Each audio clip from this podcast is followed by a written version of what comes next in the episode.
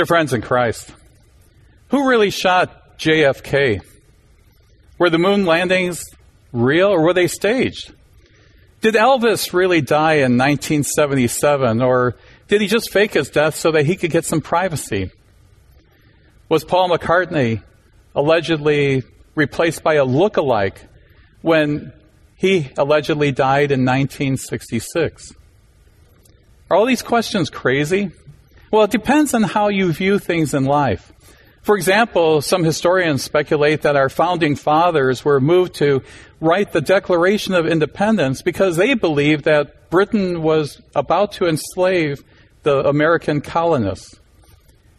We know that the idea has been that there's some shadowy cabal, for example, or secret plotters, those who are pulling strings behind the scenes in the history of our times and that's been a constant theme for theorists who believe that things are not really as they appear. For example, black helicopter militias, the Illuminati, or perhaps even Pan Am Flight 103. For those types of things, many people are willing to believe that there's something rotten in the state of Denmark, or in Des Moines, or Dallas, or wherever. And all you have to do nowadays is search online for coronavirus and conspiracies. And you'll find a flood of theories about its origin, treatments, vaccines, and other areas. These things can possibly mislead the public and perhaps even possibly cause them to make harmful decisions and actions. The 21st century has seen a rise in conspiracy thinking, with the internet being an unfiltered type of clearinghouse for theorists individuals and groups known as truthers, they are continually looking for new information to explain what really happened. Their conspiracy theories usually focus around times of historical interest, or perhaps the death of famous people. When a famous or an infamous person dies, the thinking goes that, well, there has to be a reason behind the reason. We've already mentioned some examples, but sometimes there's a bit more to the story that takes us out of the realm of wild speculation and into the potential of eyebrow raising intrigue. Conspiracy theorists, they have a reputation for being a little nuts. But we know that the truth is that we always need people who are looking for truth. When it comes to the most famous death of all in history, the death of Jesus Christ, Conspiracy theories abound. But in the center of that account, there is a person who is seeking the truth. And this figure is no outsider, but it's Jesus' own disciple, Thomas. The death and resurrection of Jesus have long been targets of conspiracy theorists who are trying to explain it away. The general rationale, they say, is in these theories that the disciples, they really were working together to claim that Jesus was alive when he really wasn't. That he died and the disciples, quote, helped Jesus become alive again through their conversations about him. Why would they do this, however? That seems to be a more elusive question. After all, except for John, who was exiled to a remote island, why would these disciples lose their lives proclaiming a Christ if he really didn't exist? Some theorists speculate that Jesus didn't die, but he just swooned on the cross, meaning that he had lost consciousness. They think that he eventually staggered out of the tomb. Well, there's problems with that theory because primarily we know that the Romans, they were pretty good at their standard application of death by crucifixion. And John indicates too that Jesus had a spear that went into his side the blood and the water that came out of Jesus' lungs, that indicated that his life ended by suffocation from the fluid buildup in his lungs. And also, the tomb was sealed, and it was guarded by Roman soldiers during those three days. Others suggest that the disciples took the body of Jesus and they hid it, claiming that he was alive. This was a genuine concern for the chief priests because in Matthew 28, it indicates that the chief priests had paid the Roman soldiers to promote this particular story among the people. Some speculate that the disciples had a mass hallucination after the death of Jesus as a result of their grief, or that they had actually seen a ghost. Despite 2,000 years of conspiracy theories, however, disproving the resurrection has proven elusive. It seems as though the Gospels themselves embed an answer in the Bible, and in particularly clearly here in John's text in chapter 20. After the account of Jesus' death, the disciples are hiding behind locked doors because they're fearing the religious leaders. They just heard Mary Magdalene that morning say, I have seen the Lord. But they likely dismissed that as fake news. After all, women were not considered to be reliable witnesses in a court of law in the first century, and so they could have chalked up her claim as just hysteria. But then Jesus suddenly appears among them behind locked doors, and he says to them, Peace be with you. That promise of peace and the giving of the Holy Spirit that Jesus had also promised on that night before his crucifixion, well, that could only be realized now after the resurrection. And then he shows them the evidence of the wounds in his hands and side. It's a strange combination. Jesus is risen in a physical body and yet can appear through locked doors. It's clearly a different kind of body, but a body nonetheless. And the disciples rejoiced after they saw the evidence. Mary's story had been vindicated. Thomas, however, he wasn't present with those disciples on that first evening. And when the others tell him that we have seen the Lord, the same words that were used by Mary Magdalene, Thomas is definitely skeptical. He's not taking in their wild speculation for gospel truth just yet. He says, Unless I see the nail marks in his hands and put my finger where the nails were, and put my hand into his side, I will not believe it. After all, the other ten disciples, they had the benefit of seeing those nail marks. Why shouldn't he? Thomas may have thought that his friends were engaging in a collective conspiracy theory and he was going to bust it. Well, we know that Thomas is a thinker. He's a questioner. Earlier in John 14, he pressed Jesus on his statement about where the Lord was going. It wasn't that Thomas was afraid. After all, in chapter 11, Thomas says that he would go with Jesus to a dangerous place, even if it meant to his own death. It's just that he wasn't going to buy into any type of fake news. He wasn't going to sell his life cheaply on some false information or wild speculation. We often call Thomas a doubter, but the truth is that we all need a Thomas in our community, one who is continually looking for truth. He simply wants the truth. That's Thomas. He's not a doubter. And that's something that all of us should be seeking. It's the truth. Thomas doesn't reject the idea of resurrection outright.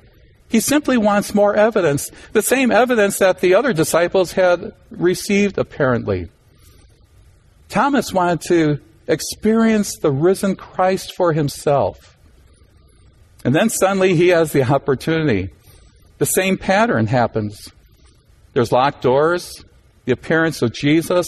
Jesus knows that Thomas has expressed some skepticism, and he offers the evidence for what Thomas was looking for. And without having any prior conversation with Thomas, Jesus says, Put your finger here. See my hands. Reach out your hand and touch my side. Put it into my side. Stop doubting and believe. As we look at those words, it's important to note that Jesus never refers to Thomas as a doubter.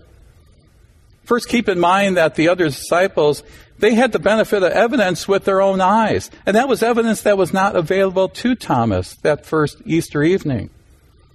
Second, Thomas's doubt, it wasn't about the resurrection of Jesus. It was about the reports of the resurrection. When he saw Jesus, he had no doubt that Jesus was alive. He was very skeptical earlier, though, about what he had heard about that resurrection. And third, although Jesus says to Thomas, stop doubting and believe, he's not saying that Thomas has a problem with belief. He's really saying, Thomas, it's me in the flesh. Stop doubting. Believe. It's okay. And finally, what Jesus says to Thomas in verse 29 it equally applies to all the disciples, not just Thomas. He said, Because you have seen me, you believe. Blessed are those who have not seen and have yet believed. All of the disciples believed that Jesus was alive. They did that only because they saw Jesus in the flesh. They did not believe the reports of the resurrection either. And so you, you have to ask, how are the other disciples different from Thomas? Thomas didn't believe the report of the disciples, and the disciples didn't believe the report of the women. They were all doubters, and their doubt only stopped when they saw the risen Jesus with their own eyes. Thomas responds to Jesus, My Lord and my God. That's a confession of faith. It's a confession in which John also doesn't tell us that Thomas takes Jesus up on his offer to touch his wounds. Seeing Jesus there, being present with him, that was finally enough for Thomas.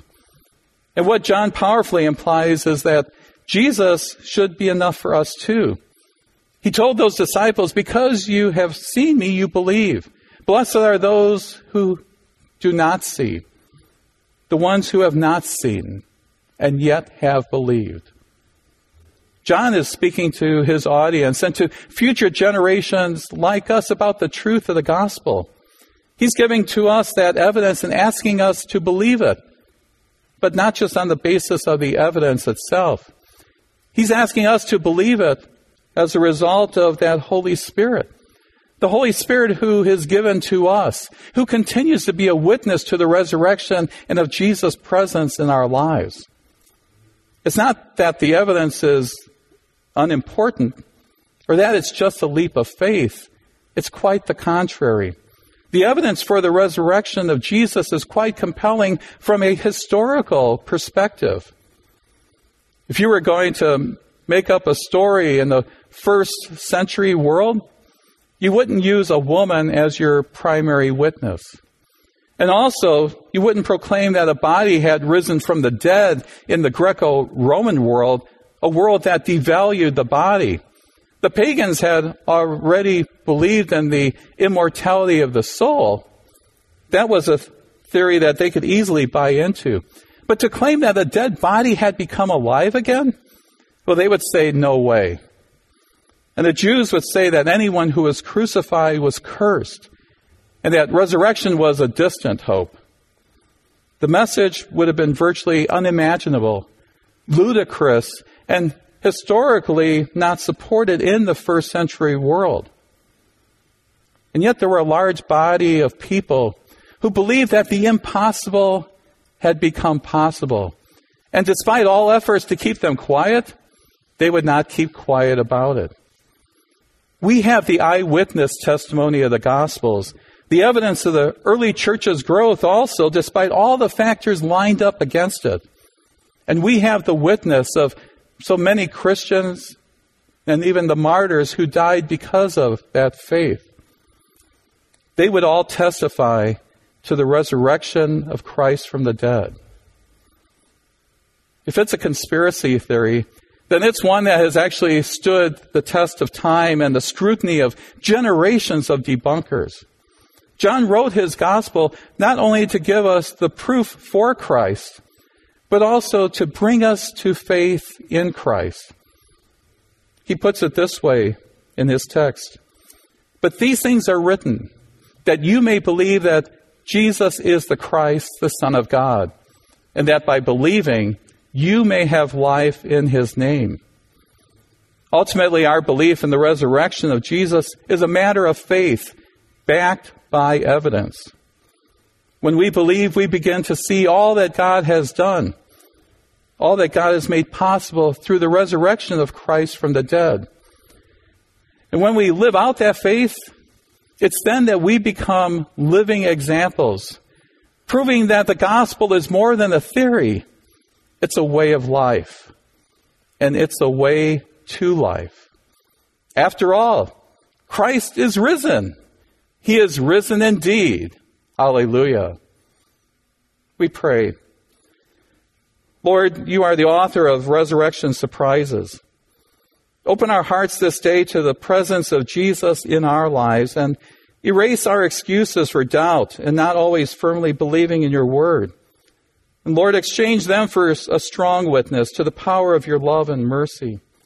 Give us courage and challenge us to walk the path of discipleship, knowing that Jesus goes before us, leading and guiding our steps. And during these days of struggle and change in our routines, we thank you that you never change, and you will always be faithful in all that you say and do. May we always see the resurrected Christ through our eyes of faith, for he is our Lord and our God. In his name we pray. Amen.